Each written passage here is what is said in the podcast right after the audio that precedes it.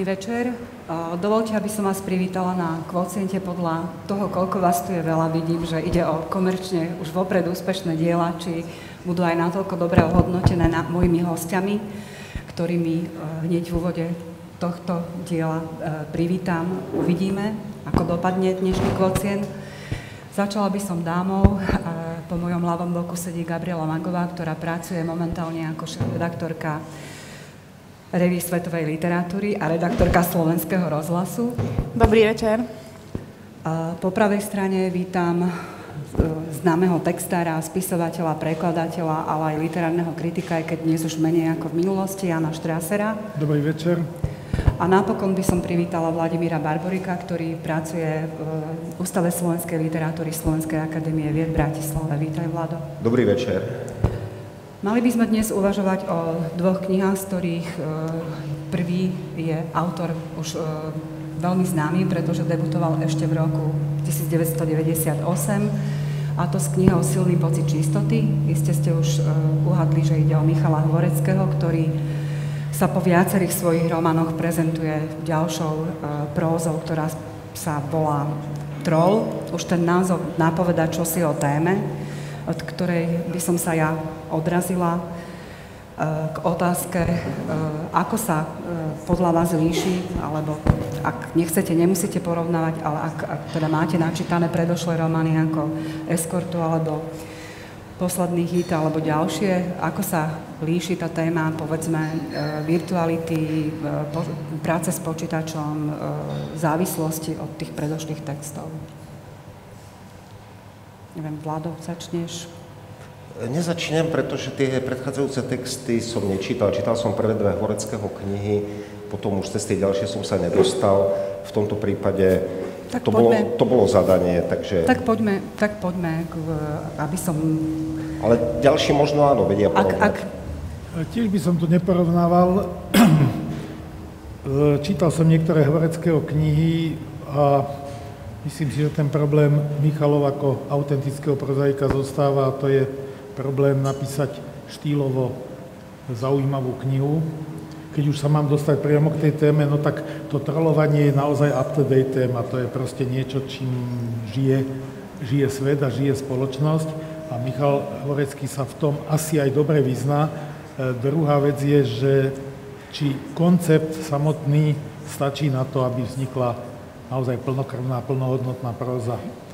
Mm, Michal ovláda aj pozadie, logistiku trolovania, ale mám pocit, že skôr to vykladá systémom populárno vedného textu alebo publicistického textu, než, než aby teda vytvoril z toho autonómne prozaické dielo, ale k tomu sa ešte asi dostaneme.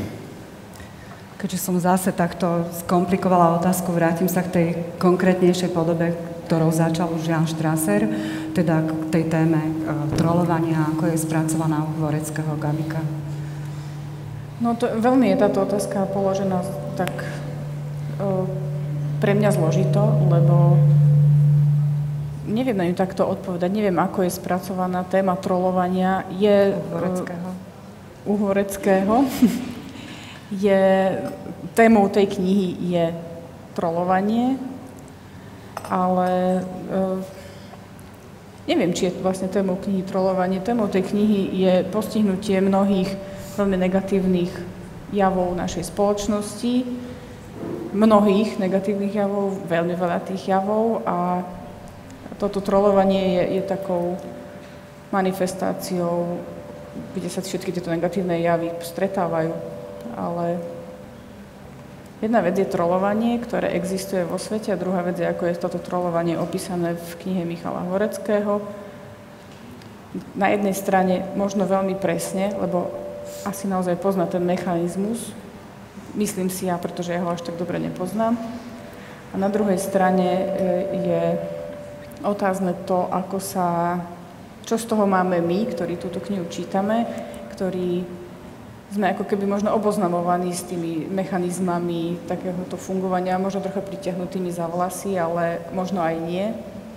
A problémy sa začínajú potom ďalej, potom, potom v tej časti, keď, keď uvažujeme o knihe, e, potom ako ju dočítame možno. Môžem ešte Neviem, či som bola zrozumiteľná, ale... Uh, takto, aby to nevyznelo hneď od začiatku, že sa bavíme o niečom, čo nie je literatúra. Michal Horecký sa usiloval napísať prózu, tá próza má príbeh. Hej. Sú to vlastne, je to príbeh dvojice, ktorá sa votrie do toho trlovacieho sveta, vlastne sú to slnečkári, aby ho rozložila, aby sa to naučila robiť, aby ho rozložila tento, tento chudobnúčky, dá sa povedať, chudobný motív Michal rozvádza spôsobom, ktorý je, aspoň pre mňa, veľmi nepresvedčivý. Veľmi nepresvedčivý, pretože nedokázal ako si prekročiť tieň niečo, čomu by som možno, ak mu nechcem ublížiť, povedal publicistický referát. Poviem to takto. Tá publicistika nie je dobrá preto, lebo sa snaží byť prózou. A tá próza nie je dobrá, lebo nedokáže prekročiť E, prach alebo tieň, tieň publicistiky. Skoro by som povedal, že tá téma si ho zotročila. A nemá, nemá to proste v rukách tak, aby nám poskytol estetický zážitok, povedal by som, z autonómnej prózy. Ale Vlado, tento povie najlepšie. Ty fandíš. A otázka začína... E, v, v prípade tejto knihy som si kladol jednu otázku. Pochopil som, že mne tá kniha nepatrí. Mm, tak potom sa človek aspoň pýta, že kam patrí, komu je to, komu je to určené. A začne ísť po takých veciach viac menej technologických, ako je žáner, tak pochopí, že to je, pochopí, že to je dystopia.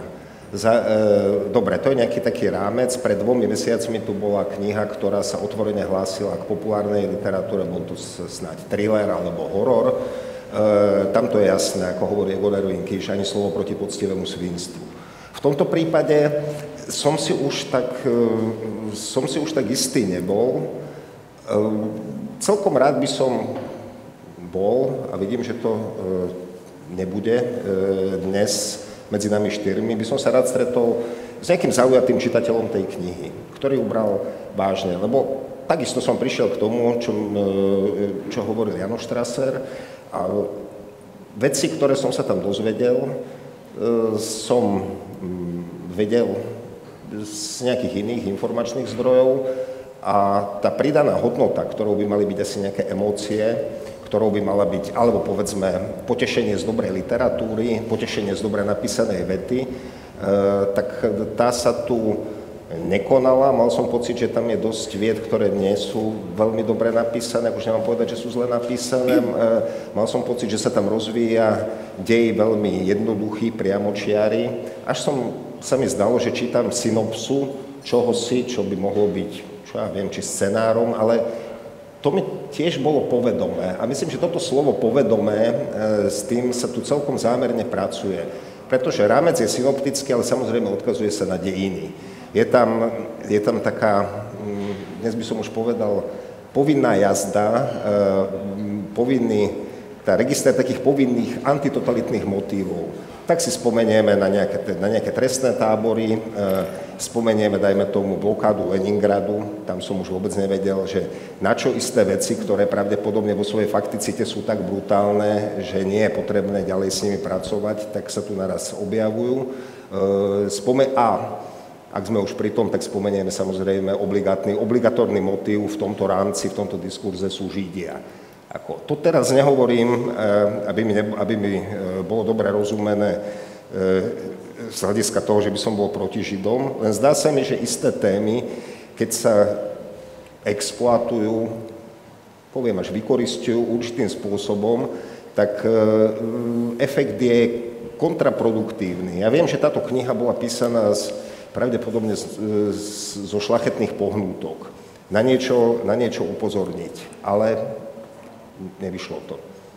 Už ste tu naznačili viaceré otázky e, medzi riadkami. E, ja by som sa vrátila k tomu, e, čo povedala Gabika, že možno ten príbeh nie je natoľko trolovaní, ako skôr kriticky voči viacerým javom z našej spoločnosti. Zdá sa mi, že to je aj možno základný problém, aspoň pre mňa, toho textu, že Michal Horecký chce možno až príliš veľa vecí si zjať na mužku od e, toho, čo sa aj opakuje, ako je povedzme, keď, keď si spomenul Lágria, rodinná história, ktorá pripomína povedzme Romana Eskorta, cez aj tak, také vedľajšie motívy, ako je povedzme systém vysokého školstva, kde sa môžu písať bakalárske a dizertačné práce, aj to, toho sa dotkne. Dotkne sa politiky, dotkne sa samozrejme trolovania, dotkne sa drog, dotkne sa kre, kresťanstva, všetkého možného. A zdá sa mi, že práve na tej mnohosti témy, teda vrátila by som sa k tomu, že naozaj ten názov troll je trošku zavadzajúci a že tu je až príliš tá téma rozbiehavá a, neunesie ju potom tento priestor. Môžem, áno, to je, to je presné. Už aj Vlado to naznačil, ten Michalov problém je, že chce cez túto tému vypovedať všetko. Nenávisť, politiku, antisemitizmus, drogy. Výsledok je, že sa na nič nesústredí poriadne, teda ne, nevybere si motív, ktorý by niesol, ktorý by to ťahal dopredu, lebo každý motív sa mu zdá byť nosný. Ale keď je každý motív nosný, tak z tej prozy ako to naozaj veľa nie je. Ty si použil to slovo, že je to dystopická proza. Áno, ale dystopická proza musí byť predovšetkým prozou.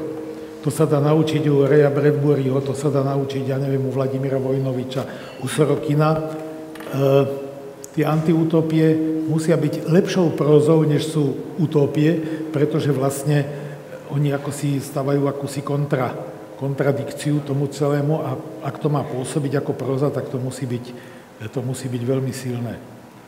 A ešte by som možno povedal, že... že no, Respektíve, ja by som len nadviazala, že či vôbec e, potrebuje tú dystopiu, ak e, sa pracuje tak s časom, že v podstate ide o aktualizáciu prítomnosti. Že... Podľa mňa ju potrebuje, lebo Pamätám si na jednu jeho knihu, ktorú som nedočítal, ktorá mám pocit, že mala ambície byť nejakým trošku historickým románom. Bola to taká tá história z internetu e, s mnohými preklepmi, tak povediac, keď te, nie je jediný, ktorému sa tu stalo ako pr- problém nejakého, nejakých historických románov, ktoré majú ambície a sa týkajú novších dejín, e, tak je ten, že väčšinou tí autory e, kležú po povrchu Veľkou výnimkou, teda, ktorú si dovolím ešte raz e, zmieniť, e, bol Silvester Lavrík v tej poslednej knihe. Ale to bola naozaj skôr výnimka. E, väčšinou je to také nejaký povrch beletrizované dejiny. V mnohých knihách sú aj normálne vecné chyby. Ak sa to zasadí do rámca dystopie, tak naraz to stráca tú potrebu nejakej historickej vierohodnosti a stačí tá približnosť, tá povedomosť, ktorú som spomenul. Niečo na niečo približne odkazuje, my vlastne vieme na čo, a akurát prečo. Možno neviem, či nebol to ten problém, že tých prvkov, ktoré nám pripomínali, že je to o nás, tuto práve... Väčšinou som si všimla, že sa to uvádza, že je to proste nedaleká budúcnosť, alebo čo si, ako keby pár rokov po, po tejto našej súčasnosti, alebo čo. Ale to nebolo úplne jednoznačné, lebo niektoré veci sedeli, niektoré veci príliš sedeli, niektoré nesedeli, proste nevedela som, že kde sme a, a ani v čase, ani priestore, kde sme. Tých, tých mnoho, mnoho prvkov, e, povedzme, zo socialistického života alebo postsocialistického tam bolo, proste toho, toho bolo neúrekom a mne to, mne to v tej prvej časti, najmä v tej prvej oddelenej časti tej, toho textu vyslovene vyhadzovalo. Mne to nepustilo ten text do seba. Potom, keď sa v druhej časti začal ten príbeh, tak som sa už nechala uniesť tým, tým takým tým príbehom. Ale vrem, keď som ho dočítala, zrazu som nevedela, a kam som dospela a na čo to všetko, na čo sa to všetko dialo, a kto sú tí nepriatelia, ako to, že, že, ten, že, že je jasné, kto je dobrý a kto je zlý, na čo to je dobré. Mm. Tam všetko sa to rozsypalo, sa to celé. No, môžem? No práve to je ten Michalov, ten Michalov problém. Poviem, poviem vlastne dve veci. Jednak Horecký neskutočne nadužíva celú tú ambaláž toho dnešného sveta sociálnych sietí, internetu a počítačov nadužíva to v lexike, tam je samý net, samý komb a tak ďalej, tak ho naznačuje, že je v tom ako, ako doma. Dobre. Ale tá kniha má základný problém v tom, že je aktivistická. Michal je, Michal je aktivista, on je aktivista svojej publicistike, kde to má svoje miesto. Ale byť, byť aktivista v umeleckej próze znamená, že budem natoľko znásilňovať proste celú tú celý ten sižet, aby z toho vyliezlo, za čo som ja, proti čomu som, za čo som a akým spôsobom to celé by som chcel, aby, aby, aby ten svet vyzeral. Ale potom sú tie postavy bábky v bábkovom divadle. Oni potom vlastne nemajú svoju autonómnosť a svoju akúsi samonosnosť, by som povedal. Takže viac už sa k tomu, ja už tomu viac ako neviem povedať. Ten aktivizmus u Michala mi, hovorím, publicistike ho vítam a je veľmi zaujímavý, ale v próze je pre mňa skoro neznesiteľný. Práve som si spomenula, keď, keď, keď začínal, keď začínal s knihou Silný pocit čistoty, tak tam e, niečo sa mi spája s takou myšlienkou, ktorú určite on povedal, že, že spájať literatúru a morálku je v podstate zločin. To bol nejaký citát od niekoho. A vlastne celá tá jeho, ten jeho prístup k literatúre bol taký punkový a bol taký, taký odbojný. A teraz, keď si predstavím, že by napísal knihu o tomto istom, ale z pozície presne takého ozajstného pankáča, úplne opačnú, úplne ne, antiaktivistickú. Aj, aj Dostojevský spája literatúru a morálku, ale pritom vie to napísať tú prózu. No. Ja myslím, že, prepáč, už nebudem hovoriť, Michalov problém sa začína na úrovni vety. Skutočne. Valili sa ako rozvodnená rieka, to už dneska nemôže veľmi moderný prozaik napísať takú vetu. Nehľadali na webe pravdu, ale rovnaký svetonázor. To sú, tomu sa hovorí truizmy. Alebo publicistika. Do, do podrobností sa, sme sa navzájom oboznamovali o detstve a mladosti. To je, fakt, naozaj neviem, neviem, kde sme. Ja si, tie, ja si teda nemyslím, že problém je v tej publicite témy, ale preto som sa pýtala na, na to spracovanie samozrejme aj trolovanie, aj závislosť od počítačovej pornografie alebo akákoľvek téma sa dá e, dostať do literatúry, s tým netreba nejako asi, o tom netreba diskutovať. Ale pre mňa ten ďalší problém tejto knihy je, že sa to publicistické spracovala publicisticky, to sú už naznačil aj ty, teda, že t, viem si predstaviť jednotlivé časti ako súčasť nejakého blogu alebo nejakého publicistického článku, ale v, tej, v tom texte to jednoducho nefunguje. A druhá vec, keď si spomínala silný pocit čistoty, to bola kniha, ktorá v tých 90. rokoch, e, aspoň to ja vo mne za seba hovorím, e, zarezonovala aj tým, že Michalovi Horeckému sa podarilo vytvoriť taký veľmi naozaj pocit generačný, ktorý bol dotovaný v tom čase aj tým, že ten jazyk, e, povedzme, že nových médií v tom čase pôsobil ako čosi, čo je možno, že, možno, že inovatívne a možno aj odvodnené tými 17-ročnými, ktorí, alebo mladými, ktorí tam vystupovali. Ale uh, zdá sa mi, že tu už ten taký jazyk e, SMS-iek, blogu, uh, mailov, neviem čoho všetkého, jednoducho nefunguje. Tie vety sú takto sploštené, ako si ich aj uvádzal. Ale teda, že opätovne sa dostávame k tomu spracovaniu. Ale ja si viem predstaviť, že tento jazyk u generácie mladšej od nás funguje. Že, že taký človek, povedzme 20-ročný, toto, toto neprečíta ako niečo neprirodzené, alebo že on si to už ani nevšimne. Len horšie, keď si nevšimne aj to, že, že v tom krasorečnení sú obrovské chyby. Obrovské asi, asi nie sme správna cieľová skupina pre Michalovú knihu, takže neviem, možno, že naozaj iní ľudia by to, si v tom našli niečo iné, no tak viac už tomu ťažko povedať. Ale to je aj možno to, čo, to, čo začal Vlado, že rád by sa stretol s takým ústretovým čitateľom tejto knihy. Ja som si tiež hovorila, keď som čítala Trola, že, že e, možno, možno je problém vo mne, že sa nevyznám proste v tomto virtuálnom svete na to. Takže na rozdiel od toho kariku, kde tiež som si myslela, že problém je vo mne, tak som si začala tie, tie termíny, ktorým som nerozumela hľadať na internete a nepomohlo mi to vôbec. Proste nezmenila som ten svoj názor na knihu, aj keď som sa dozvedela, čo znamená GIF a čo znamenajú ďalšie, e, ďalšie termíny, ktoré, ktoré sú tam použité, pretože to zostalo v tej e, rovine. A keby som sa vrátila späť e, k tomu príbehu, tak v podstate to, čo by, to, to, čo by malo vytvárať epiku, tak to je možno ďalšia otázka, že či to, ten príbeh je, ako je postavený. Že vlastne tá hlavná postava je nejaký obezný mladík, ktorý sa zamiluje do, alebo teda, ktorý má najlepšiu priateľku feťačku a čo sa s nimi deje. To mi prípada tiež také možno triviálne na, na ozvláštnenie toho Možno nenadviažem, nenadviažem teraz presne na teba, ale začnem tým, že tá kniha je tendenčná tendenčné tendenčné knihy veľmi dobre rozlišujú, kde je dobro, kde je zlo. Pričom tá, témou tej knihy je nerozlíšiteľnosť týchto vecí, ale aspoň na úrovni rozprávača, ktorý, je, ktorý sa asi dosť približuje autorovi, je napokon jasné, že hra, e, tie všetky konšpiračné hry sú prehliadnuté. Dobro je tu, zlo je, zlo je tam. Že on túto otázku napokon nevtiahol, nevtiahol e, neurobil témou knihy. E, kým netendenčné knihy toto vopred nevedia, sa k tomu nejak dostávajú. Možno, že sa k tomu ani nedostanú, ale, ale v každom prípade pochybujú. Tu je od začiatku jasné,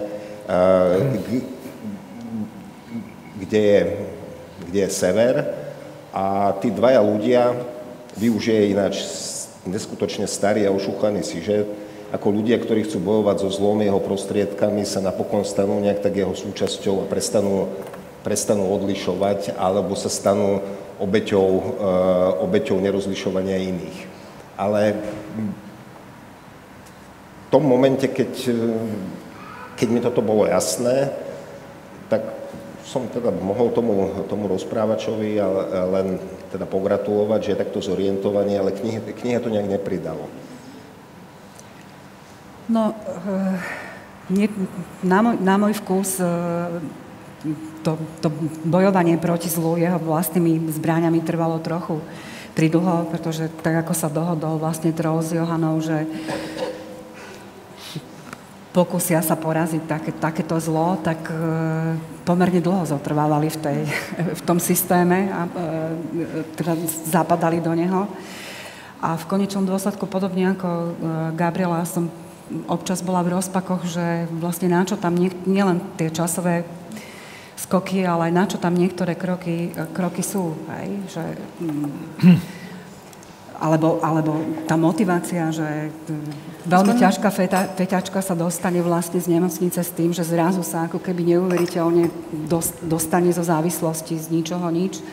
Ako veľa vecí tam nefungovalo, alebo aspoň nebolo motivované. Mne tam chýbalo, aspoň keby, keby e, sa naznačilo, že prečo, prečo to robia, pre, pre, prečo, Elementárna Prečo? motivovanosť. Naraz tí, tí dva ľudia sa na pol strane rozhodnú, že budú že niečo vyriešia. Aspoň keby sa oni nad tým zamysleli, že prečo, prečo to tá mašinéria vykonáva, čo vykonáva.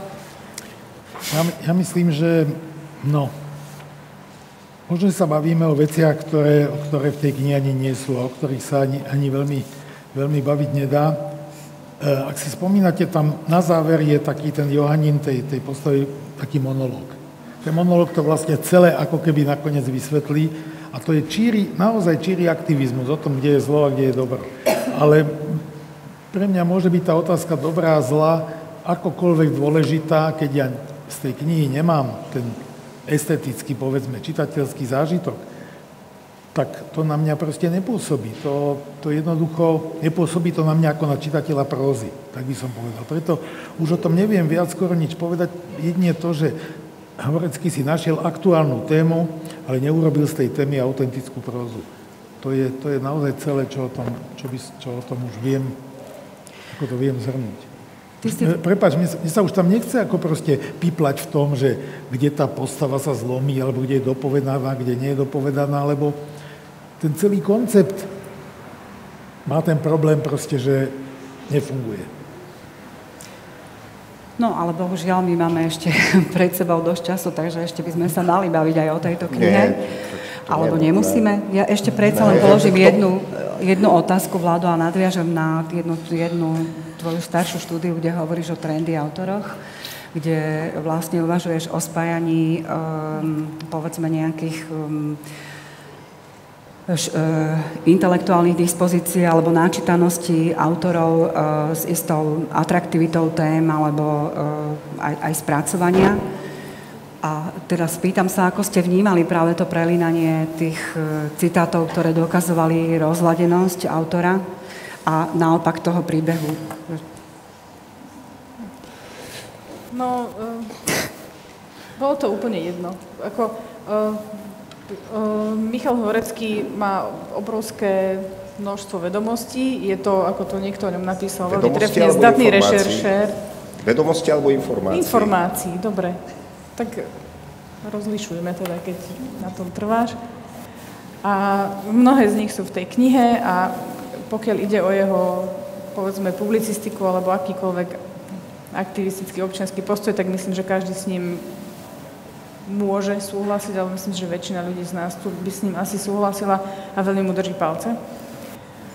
Ale to, že teraz tam boli nejaké citáty z povedzme z, z rôznych oblastí. Z rôznych oblastí, povedzme od osobností ruského neviem, povedzme, alebo Putina. je to úplne jedno. Áno, myslím, že Gaba má pravdu. Ja som do, do, až do nenašiel nejaký dôvod, teda, prečo ten citát tú kapitolu otvára, prečo je tam citát, že vyšli zo zeme ozbrojení ľudia, navzájom sa vykinožili, alebo robiť politiku nie je také ľahké, ako chlípať kapustnicu Jegor Ligačov, člen politbíra, kedysi Neviem proste. Asi sa mu zdalo, že to nejako osvieti alebo na, na, nasvieti ináč, alebo správne celý ten príbeh, ale podľa mňa mne to, mne to nepovedalo naozaj. Ne, nezmnožilo mi to proste ten, ten, ten zážitok. Ani, ani ale neviem, či Marta nemyslela tú vrstvu, kde sa hovorí o Berďajevovi, kde no, spomína tak. na diplomovka z, ja to... z mladého Platonova. To, čo tak efektne m, mm, sa ano. tak e, pohadzuje, ale ináč, keď ten človek povie, napríklad ten, teda, ten rozprávač, že mm, či, číta, či počuje, ako niekto hauzíruje s Berdejevom, ale on predstav Berdejeva vyštudoval a on teda vie, ako to je naozaj a proste prehľadne nejakú, nejakú demagógiu. Ale to je tak všetko, že on povie, že vie niečo, že pozná Berdejeva. Inak z tej knihy by som mm, nemám dôvod usudzovať, že by poznal Berdejeva, že by poznal mladého Platonova okrem týchto zmienok, ktoré sú takými, mm, takými signálmi, takým prihlásením sa k niečomu, čo by malo byť, čo ja viem, in, alebo je to machrovanie, je to také, také predvádzanie nejakej, e, predvádzanie nejakej erudície, pozor, a, e, som na úrovni rozprávača, ako, ako teraz sa, e, nič z tohoto sa netýka autora, o ktorom nepochybujem, že toto všetko skvele pozná. Ja som myslela na jednej strane, áno, povedzme na nejaký informačný uh, background, alebo teda na to, čo, čo všetko má Vorecky načítané a mne to osobne, ako keby, dokonca mne to až prekážalo v tom, v tom príbehu, ktorý, ktorý je banálny. Teda ako keby sa bylo to, to čo sa ho, hovorí v tých motách alebo citáciách, uh, aj keď možno mu treba poďakovať, že povedzme vyťahol nejakú básničku z Bendovej, ktorá dokumentovala čosi z tej doby, ale to je, to, to je tak všetko. Tým by sme sa mohli ale e, odraziť už k druhému autorovi, ktorým je e, Daniel Meiling, ktorý e, takisto nadvezuje na, ale úplne iným spôsobom. A tá prvá otázka aj smeruje k tomu, akým spôsobom nadvezuje práve na teda texty, či už z ruskej, alebo na možno, že aj inej. Ako nadvezuje na Horeckého? na, na inej klasiky. Teda ideme sa baviť už o ruskej klasike, alebo ruskej klasike.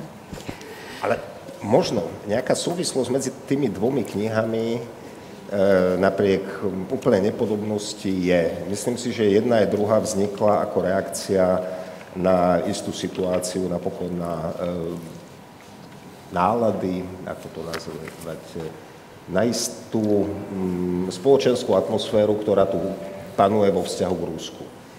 Ako, to si myslím, že e, bolo, nehovorím, že základným podnetom u Majlinga určite nie, u Hovoreckého určite áno, ale predsa len niečo takéto hrá pri recepcii jednej a druhej knihy nejakú úlohu. Takže poďme na to, ako pracuje Mailing s klasikou, aký je tento jeho spôsob využívania. Toto, čo si teraz Vlado povedal, ma vedie k inej úvahe, ktorú som si vlastne až na konci toho čítania, druhého čítania Mailinga položil. Prečo ruská klasika? Prečo nie nemecká klasika? Alebo anglická klasika? A ako rusista som si trošku odpovedal, možno je to preto, že to, čomu sa hovorí ruská klasická próza 19. storočia, to má, aspoň moja generácia, oveľa silnejšie zafixované vo vedomí, než, e, ja by som asi ťažko vymenoval anglickú klasiku, alebo ja neviem, nemeckú, možno okrem Tomasa Manna a Goetheho. Ale to, čomu sa hovorí ruská klasická próza 19. storočia, to naozaj je nejaký Corpus. kubus, korpus, e, ktorý má svoje distinktívne znaky veľmi presné a Mailing to asi tiež dobre pozná. A toho sa, dobre sa z toho odráža, dá sa povedať. Dobre sa z toho imituje, paroduje aj to, ale nie je to celý, celý, celé, čo v tom je. Takže, takže asi preto. No ale hovorím, keďže ja som, alebo moje fiktívne ja je autorom predslovu k tejto knihe, tak sa mi ťažko o tom hovorím, poviem to len... To si nebol ty? Uh, zavolal mi Ferči Malík, či by som tú knihu neredigoval. A ja som sa do tej knihy pozrel, zistil som, že nejaký Jan Strasser s dvoma R vzadu napísal predslov. Hovorím si, tak nemôžem to redigovať, keď som napísal predslov, tak to by asi bolo kontraproduktívne. Ale odpovedal som, že tú knihu netreba redigovať. Tá kniha je proste napísaná tak brilantne, by som povedal, že tam nie je čo redigovať, tam jazykový redaktor sa na to môže pozrieť, ale to nechcem o tom hovoriť. Uh, nič, ja ešte poviem potom. To som len tak na, chcel nahodiť taký úvod. No, že... ja, som, ja som vychádzala z toho, z také isté predstavy, že tá ruská klasika, to je, to je súbor diel, ktoré sú dlhodobo, veľa desaťročí známe v slovenskej literatúre, aj vďaka tomu, že sa, myslím si, dosť dlho prekladali takým jednotným spôsobom, že bola tu nejaká taká generácia prekladateľov z ruštiny, ktorí sa zhodli na tom, ako treba také tie ruské uh, diela prekladať a teda, že že im zostala nejaká taká vrstva toho pôvodného textu v tom slovenskom preklade a, a veľmi ľahko sa to dá identifikovať. A vôbec som nepatrala potom, či naozaj to nejako súvisí s nejakým slova hypotext, alebo proste ten prvý text, na ktorý by mohol odkazovať ten ďalší text, alebo že či spoznám nejakého autora, alebo nejakú poviedku, alebo čo. Išlo naozaj o ten pocit z toho ako z celku. Možno je to aj otázka, ke, keď si, ktorú si už teda naznačil, e, že prečo nie je nemecká, alebo anglická, alebo iná klasika toho, ako je do značnej miery predstavená, alebo bola predstavená ruská literatúra ako nejaká hodnota, v ktorej sa tiež nastalujú hodnoty, čo sa dotýka teda prostredníctvom e, samozrejme aj mystifikácie, alebo aj teda opačne cez ako keby demitizáciu toho, čo všetko e, potenciálne malo byť hodnotou a možno aj nebolo hodnotou.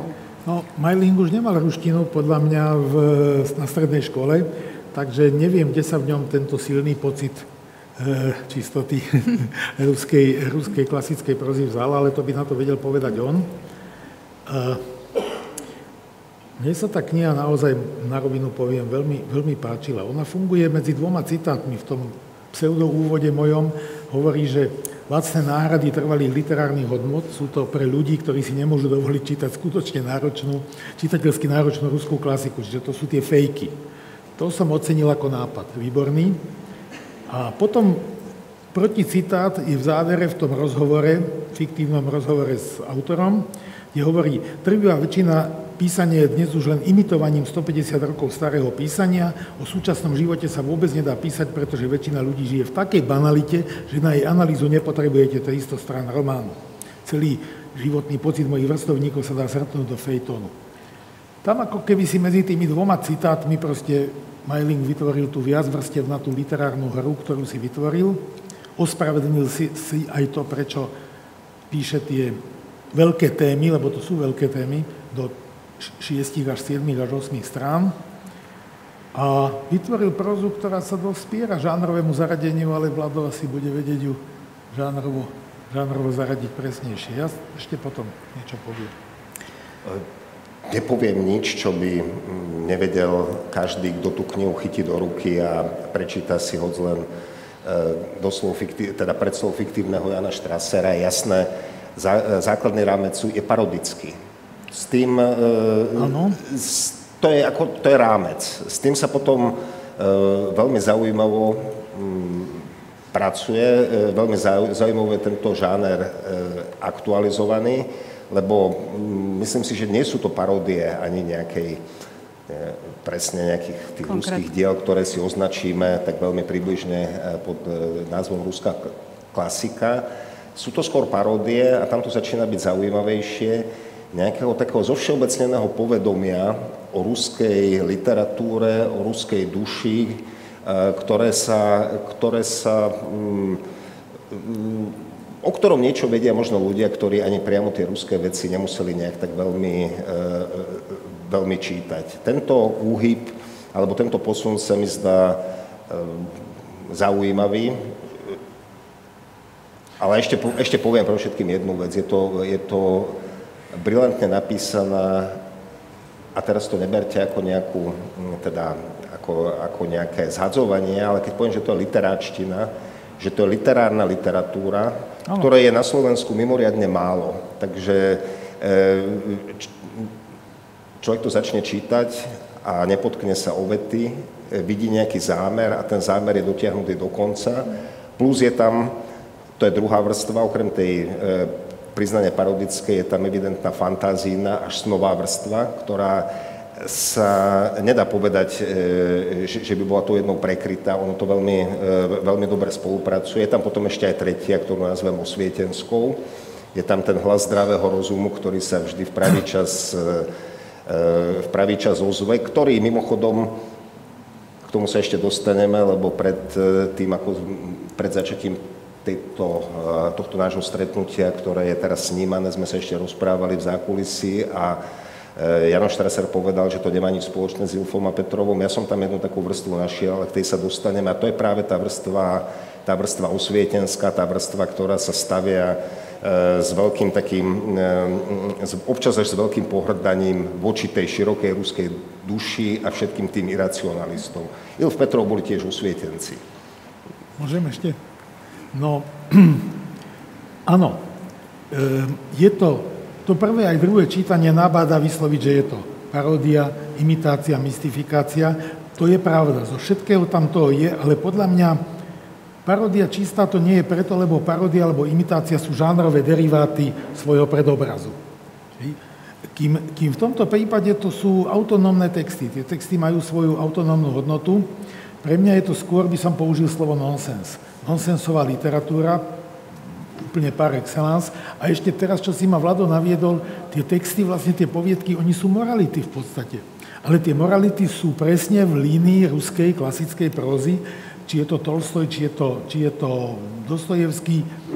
Morálka je tam vždy ako veľmi silná a tu ten Dano Majling dokázal tú moralitu tú vyslovene vysunúť naozaj až do tej, do tej nonsensovej roviny. Pre mňa tý, ten predobraz je tento pán, ktorého som mal čest prekladať, Daniel Harms. Mne tiež presne toto meno ako prvé vystúpilo. Ale aj napríklad, e, Vlado spomenul v tej debate Kozmu Prudkova napríklad tiež, ale napríklad trochu aj Alfred Jarry uh-huh. a ešte by som povedal aj Jarada Zimmermann dokonca. To sú všetko, ako si správne povedal, literárne tak vystružlikané veci proste, že majú svoju autonómnu estetickú hodnotu tom je pre mňa ten mailing úžasný, že tie poviedky môžeš čítať v prvom pláne ako poviedky. Bez, bez toho, aby si rozmýšľal, čo tam ešte, ešte, ešte ďalšie za tým je. V tom pokladám práve z, tú knižku za veľmi dobrú. Je to vlastne groteska, keď sa to tak vezme. Hej. Kafka. Áno, tam, áno, áno, áno. V nejakej vrstve ho tam nájdeme. Áno. Zvlášť tej fekálnej poviedke. Presne, to, áno, tomu, keď, ak, pre mňa... Len k tej paródii, že paródia môže byť konkrétneho diela, tam sa jasne odkazuje. Paródia môže byť žánru a myslím, že môže byť paródia ducha. A toto je, toto je ten tretí prípad. Mm, Naozaj som tam nenašiel nejaký odkaz na, na konkrétneho Čechova, na konkrétneho Krylova, na nejakého konkrétneho Dostojevského, ale niečo, čo tak, mm, tak povedz, emanuje e, z tohoto názvu, z tohoto spojenia ruská klasika, tak to tam je parodicky stvárnené určite. Pre mňa sú to pastišové prózy e, v tom zmysle, že e, možno sa to využíva nejaká pôvodná téma, ale rozhodne nie konkrétny prototext. E, a ak by sme sa ním vydali, tak sa môžeme dostať na falošnú stopu aj v tom zmysle, že ak by sme sa chceli overovať, tak ako, ako som, priznam, sa urobila pri tej poviedke ja, lebo tie mená ma samozrejme viedli k skrieseniu, ale nie skrieseniu, to, ktoré teda poznáme z ruskej klasiky, ale k, k jednej divadelnej hre, ktorú napísal fiktívny autor Daniel Daubt a ktorú hralo jednak teda Dejevické divadlo v Prahe a jednak Žilinské divadlo. A je tam teda ten istý motív, že sa píše na telo nahej ženy, ale je otočený teda vymieňajú sa tu funkcie, role postav, takže tá hra e, s čitateľom, ale aj taká, taká prísnaná, poctivá, po, poctivá hra s tou mystifikačnou rovinou je, je tu na viacerých miestach e, teda zdôrazňovaná. A keď som rozmýšľala nad tým, že čím sa, to, čím sa vlastne tento postup, ktorý na prvý pohľad vyzerá ako, ako keby už opotrebovaný v tom zmysle, že že postmodernu tu už máme dávno a veľmi, e, teda minimálne od tých 90. rokov sa v slovenskej literatúre nadvezuje na iné texty, či už e, klasiky alebo nie konec koncov boli aj pokusy urobiť nejaké antológie, to teraz ne, nepôjdem do toho širšieho kontextu, ale, teda fiktívne antológie, ale um, zdá sa mi, že, že možno to tak zaznelo medzi rečou, že toto napriek, napriek ruskej klasike sú vlastne mailingové texty autonómne mailingové ešte, texty, ešte. že to nie sú, ako keď písal Tomáš Horvát v antikvariate, imitácia napríklad Švantnera alebo Beleho alebo iných a až tak, že sa strátil v tých cudzích textoch, že toto je naozaj niečo úplne, úplne iného, tým, tým, že si našiel, tak sme hovorili pri Hovoreckom, že možno, že nemá ten vypracovaný e, umelecký štýl, tak tu práve sa mi vidí, že Mailing je veľmi autonómny napriek tomu, že evokuje túto rúskú klasiku. Gaba. Ja mám niečo povedať. Neviem, čo musím, musím povedať. ťa vyzvať.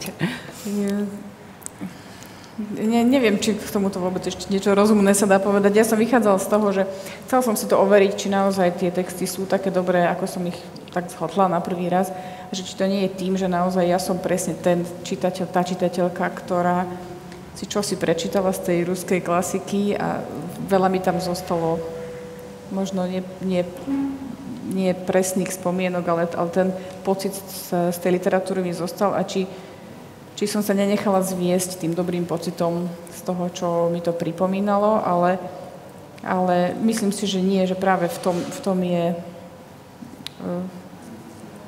hodnota tejto knihy, že, že keby boli tie texty alebo tie poviedky založené na niečom inom, alebo by sa pohrávali s inými prostriedkami, inými prvkami, tak by takisto takisto by ich dokázal napísať a fungovali by takisto dokonale, pretože sú že do detailu sú vypracované, sú precízne, e, sú... Ten humor je dokonalý v nich, podľa mňa. No, no práve, že oni sú aj vtipné, že to je ich ďalšou črtou, že Zau, nielen tu funguje jazyk, ale... si ale jednu vec, toto je Majlingov prozaický debut. Majling má jeden komiks, pokiaľ viem, knižne vydaný. A toto je prozaický, debut, toto je prozaický debut. Debutantom by sme mohli byť zhovievaví, ale nemusíme byť, ale hovorím to preto, že ma zaujíma, čo bude Mailing písať ďalej, ak teda bude písať, okrem toho, že je veľmi úspešný dramatizátor. Ale ešte inú vec poviem, Vlado už to na, na, Vlado povedal Kafka. A to je presne, to, tie mailingové texty sú zábavné, a keď poviem, že je to humor inteligentný, aj smutný, aj láskavý, aj skeptický, aj krutý, aj nihilistický, to bude klíše. Ale je to tak. Taký humor má Kafka napríklad, taký humor má Milan Kundera, povedzme. To ten... Druhá vec sú mailingové fabuly. Tie fabuly sú naozaj bizarné, ale veľmi presné, veľmi starostlivo vybudované, ústiace do veľmi zaujímavých point. Všetky sú vlastne tragikomické, až tragigroteskné, dá sa povedať. A posledné asi, čo poviem, že Zaujímavé napríklad, ste si všimli, pri niektorých poviedkách má poznámky pod čiarou, teda na boku poznámky. On sudzuje svoj vlastný prístup. Čiže on vlastne vytvára nonsens nonsensu. Lebo je to inteligentný človek a vie, že proste musí tomu čitateľovi urobiť takú frčku, že teda, dobre, starý, neber to zase až tak strašne vážne.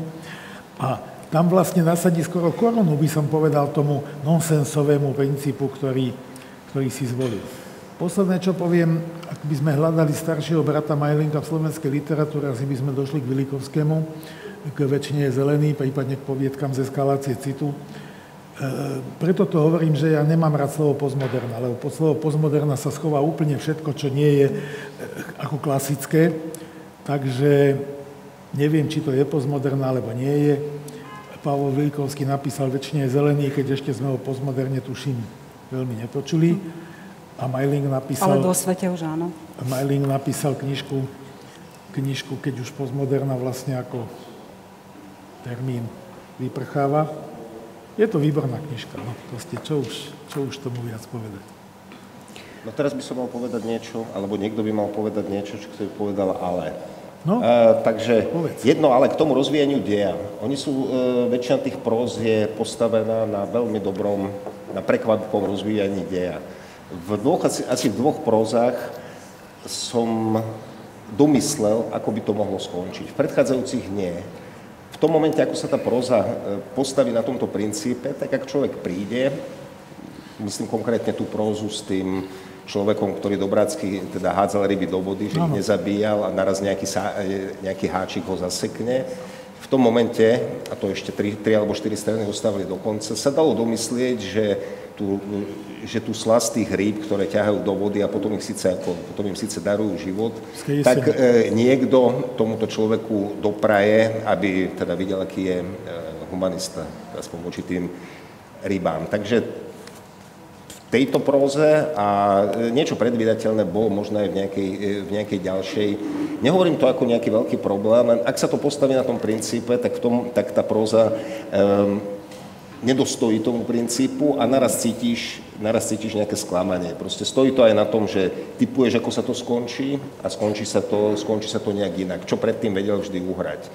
Uh, k tým Majlingovým bratom, keď si už hľadal, teda keď si, si povedal toho Vilikovského, spomeniem ešte z prelomu 80. a 90. rokov veľkú, ehm, veľkú vlnu parodizácie, e, nejakou minimálne odkazovania na texty, ktoré už boli, tak predovšetkým Pišťankov Mladý dvonč, ale napríklad aj tie veci, ktoré, neviem, či všetky z nich vlastne vyšli knižne, s Charmsom celkom zámerne pracoval Igor Očenáš v kultúrnom živote, Ano, ano, ano. Potom e, samozrejme parodie Dušana Taradela. Od, e, od rozprávok pre neposlušné deti až po, povedzme, tú vraždu ako spoločenskú no. udalosť. A túto líniu, keby som si dovolil ísť trošku viac dozadu, tak svojho času v 60. rokoch ešte nebola taká výrazná, alebo možno sa skôr, e, skôr realizovala v nejakej publicisti, nejakých publicistických mystifikáciách ale spomeniem si na autora, ktorý sa potom vydal celkom iným smerom, ale vždy mal nábeh k isté absurdite. Spomeniem Zelinku a jeho, e, jeho rozprávanie o tom Katovi Holčuškovi. E, alebo povedzme, povedzme Jarošove krvaviny, hmm. ktoré tiež e, stoja na, na, na práci so žánrami, na práci s literatúrou, ktorú už, na práci s literárnosťou na Slovensku toho nie. Nehovorím, že je tak veľa, že tento parodický, e, to, tieto parodické iniciatívy zohnali, zohrali takú úlohu ako vo vývine ruskej literatúry, kde e, myslím, že už štrukturalisti alebo ich predchodcovia formalisti e, odhalili význam paródie pre, pre, pre nejaký literárny vývin. Ale nebolo tu toho, nebolo tu toho málo. No, mne, sa, pardon, no, mne, sa, mne sa vidí, že to, čo, to, čo mu bol, bolo povedané ako nejaké ale, alebo ako mierna, mierna výčitka, že si povedzme v nejakých dvoch alebo koľkých textoch mohol predvídať, ako sa, ako sa skončí, alebo že sa to možno skončilo ako trochu, trochu paralelne s tými, s tými rybami aj teda tento osud protagonistu, že to celkom súzvučí s tým, čo ste hovorili predtým, že sa náplňa ako keby ten žáner morality. Mne sa práve páčilo v tých textoch, že sa to na nič nehrá, že vlastne tak, ako sa poctivo... Pri... Že sa to hrá, že sa to ako, hrá ale hrá, hrá v tom zmysle, že ako, tak ako sa priznáva, povedzme, v tých poznámkach na boku, že toto som si vymyslel, ako, ako my, to nejako sa, nejako sa e, to netvári, že je, je to odpísané stadiaľ a tadiaľ. Že to... Nie, to je jasné. E, zaujímavé je to, že Vlado má pravdu. Keby tých všetkých 10 poviedok bolo absolútne brilantných, tak to by sme možno čakali veľa. Takže naozaj sú tam poviedky, kde ten nápad sa nemá, nemá toľko mesa hej, okolo seba. To je to, čo si hovoril. To je napríklad aj poviedka Umenie milovať, kde je vlastne ten princíp celkom jednoduchý, že sú to zvieratá a nie ľudia, ktorí ho miluje. Ale je tam napríklad poviedka, ktorú pokladám za najlepšiu, koľko dobra znesie človek zdraví. To je tá poviedka o tom, jak liečia človeka na rakovinu, ktorý rakovinu nemá, ale potom zistia, že on sa vlastne pod vplyvom toho, že si myslí, že tú rakovinu má, začne, polepší sa, zo zlého človeka sa stane ľudomila, humanista a, rozdávač majetku a povedia si, budeme ho v tom utvrdzovať, nech nám vymaluje nemocnicu a tak ďalej. A poenta je naozaj ako, možno, že prezradím, že ten človek sa obesí a tým pádom sa nemocnica nevymaluje. To je geniálne. To je proste brilantné. Takže to, že Majling neudrží všetkých 10 poviedok na tejto rovine, to sa dá pochopiť, ale je to tak, ako hovoríš. Ale u Mininga to nie je len otázka nejakej prekvapujúcej pointy, ale že, sa, že sú tam viacnásobné skoky alebo zvraty v tých poviedkach. Že keď očakávame, sa napríklad páčila tá poviedka uh, mužovi, ktorý si na základe jedného pohľadu ženy sugeroval, že toho nekonečne miluje, aj keď sa potom vydala a mala deti. A ako sa to potom zase zvrtlo, že keď vlastne on umrela, ona sa to dozvedela, tak vlastne všetko to, čo si myslel, že, že je klamstvo, alebo čitateľ by si myslel, že je klamstvo, sa ukázalo, že bola pravda. A zase ako na to zareagoval ten, ten manžel, teda tam, tam je to stále ako keby popieranie tých predošlých situácií a zase to prekvapujúce vyústenie predošlo ja ďalšie. Tam tá poviedka, tá fekálna, hej, čo si ty povedal, kde vlastne začína to úplne nenápadne a skončí to v jednej, jednej naozaj kafkovskej groteske. Um, dobre, no, tak tiež, tiež viac neviem tomu povedať, len že je to dobrá kniha v slovenskej literatúre, ako už Vlado povedal, veľmi ojedinelá a sám som zvedavý, kam sa Majling ako prozaik, ak sa bude ako prozaik ďalej vyvíjať, kam sa proste pohne ďalej. To je, to je, to je otázka. Mohol by som ešte skúsiť rehabilitovať jedno slovo. Ja som ho vyslovil pri Horeckom a zdalo sa, že slovo tendenčný sa nejakým spôsobom alebo vôbec nerímuje s literatúrou. Pri Majlingovi som si uvedomil, že, že vlastne aj áno, pretože ak poviem o ňom, že, e, že je tendenčný, tak pod tou tendenciou myslím tú druhú vrstvu, popri parodických parafrázach, o zvukoch toho ruského diskurzu, alebo naopak popri tých úplných absurditách, E, je tam jasný, triezvy, výsmešný hlas, ktorý komentuje dianie z odstupu ako istú pochabosť. Je to hlas zdravého rozumu. Ocitujem. Otec Ferapont bol posadnutý presvedčením, ktorým trpia väčšinou umelci, presvedčením, že čím viac ľudí sa im podarí nasrať, tým istejšie sú na správnej ceste. Teraz vieme, že to nie je nejaký vnútorný monológ otca Feraponta, lebo on by sa takto nereflektoval. Nie je to nikto z toho okruhu, že tu naraz prichádza, prichádza zdravý rozum.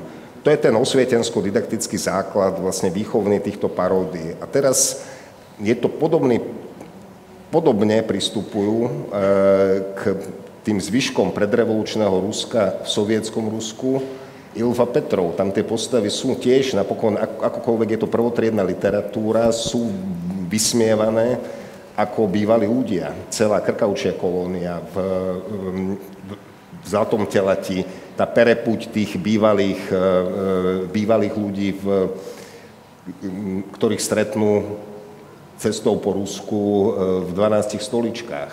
Toto v Rusku to má samozrejme ešte, ešte hlbšiu tradíciu a takú dokonca veľmi ambivalentnú, lebo to ide kde si od Petrovských reforiem, tento prístup, že my vám ten zdravý rozum natličieme do hlav, aj keby ste aj keby ste nechceli, tak e, tuto je samozrejme, ten Majling smeruje niekde inde, on nechce vychovávať Rusov, ale skôr Slovákov oblúznených nejakým duchom Ruska. Mm-hmm. To som tam, to som tam e, tiež čítal. Nič táto tendencia vonkoncom tej knihe neškodí. Možno je to jeden motivátor. A ty si hovoril o tej, o tej motivácii, alebo že či ako mohol mať Majling motiváciu, aby siahol po ruskej klasike. Myslím, že tam, myslím si, že tam je aj dôležité to jeho dramaturgické, že vlastne tie dramatické texty sú taký nevyhnutno, takou nevyhnutnou súčasťou repertoára, že jednoducho aj či mal ruštinu alebo nemal, sa nevyhne no, ale ruskej klasike. Ale to je... o tom, že by dramatizoval nejakú ruskú vec, možno áno, dramatizoval nemeckú vec, Láskavé bojine, dramatizoval Tímravu, čo je na úplne zvláštnu debatu. Neviem, či ste videli predstavenie Bál. E, to je na inú debatu, to sem nepatrí. Je. E, je, to, je to naozaj vôbec onako, zase použijem to vladovo slovo literát, je veľmi zaujímavý zjav slovenskej, na slovenskej scéne, to ako v každom prípade. Ale možno implicitne na e, čajku niektorými motivmi a tiež nechcem, nechcem siahať do tejto, tejto oblasti, aby sme sa nezdialili od toho textu veľmi ďaleko, ale zdá sa mi, že tie ruské drámy možno, že mohli mať ten, tento motivačný vplyv aj, aj na ten výber. Ale to je, to teraz nechám bokom.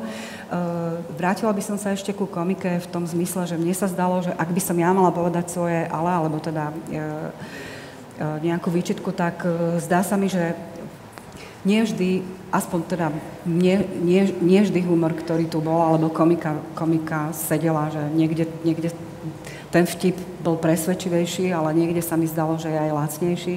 A zdá sa mi, že práve pri tých animálnych sliepkomorkovských a iných motivoch ja zdal sa, tu sa mi zdal teda dosť taký... Fe, fekálna poviedka. To nie, fekál, to... fekál, nie, fekálna nie je pravda, že ja myslím, ja viem, tie, ja viem, ako, ako, viem. dobre, ono to je motivované tým krylovom alebo tým baj, bajkovským pozadím, ale mne sa, mne sa zdalo, že to ako pracuje vlastne s tou morkou a sliepkou, že je to dosť lacné. To je, aspoň... Ja som to bral skôr ako motív z fantastického repertoáru.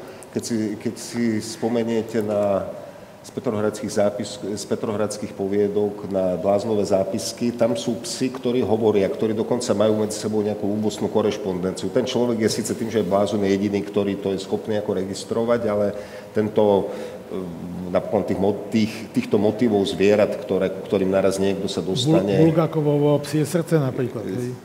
Áno, ale ako sa s tým pracuje, že sliepka, sliepka ho nechce a mrka sa červená, to, to sa mi zdalo také, akože za hranicou môjho, môjho vkusu, ale to už sa bavím asi naozaj o... Nie, to je v pohode. Ja by som ešte možno podotkol, čítal som dobrú recenziu Petra Darovca na túto knihu, kde ale zásadne povedal, že tá kniha sa dá čítať dvoma zásadne odlišnými spôsobmi. Buď ako postmoderná, alebo ako empatické čítanie. A to si myslím, že to celkom nesedí. Tá kniha sa dá čítať ako jeden celok proste. To, to, ne, neviem ju čítať dvoma spôsobmi, viem ju čítať jedným spôsobom a to, čo ten Peter hovorí, to je v ňom, to je v tom obsiahnuté. Proste určite je to len jedno Isté čítanie. poviedky si neviem predstaviť, že by sa dali čítať empaticky. Empaticky v zmysle, že by sa človek s nimi stotožnil. To nie, nie, nie, tak alebo, myslím, alebo ako, ide... myslel som s chuťou čítania, s čitateľskou chuťou. A preto sa človek nerozhoduje pre čitateľskú chuť. Tá no, proste sa, sa dostaví. Ja mám vždy strašnú snahu byť čitateľ, aby mi to čitateľsky chutilo, ale on tam, on tam, ja som tiež čítala tú recenziu, on tam uvažoval o tom akademickom čítaní, ktoré berie do úvahy, povedzme, aj celý ten kontext eh, po, postmoderný a naopak. Prečo by som to mal čítať postmoderne? Ale to je ja samozrejme neviem, na každom z nás. Tak ja neviem sme, postmoderne čítať.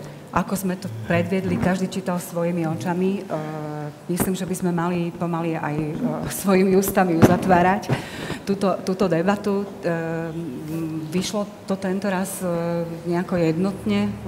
Myslela, nemám, myslela som, že možno... Zhodli? Celkom sme sa zhodovali, hoci sme sa nejak, nejako predtým nedohodli. Ale ukázalo sa, že teda Voreckého troll zožal skôr to negatívne a naopak e, Majlingovi asi budeme držať peste do ďalšej knihy a tešiť sa na základe ruskej klasiky na ňu. Takže dovolte, aby som poďakovala svojim dnešným hostom. Najskôr teraz začnem opäť dámov, by som neprekvapila. Ďakujem Gabriele Mangovej. Ja ďakujem.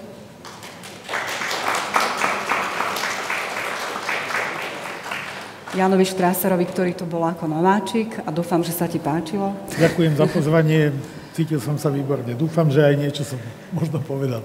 A napokon už stálemu diskutérovi Vladimirovi Barboríkovi. Ďakujem za pozornosť. A všetkým prajeme pekný večer.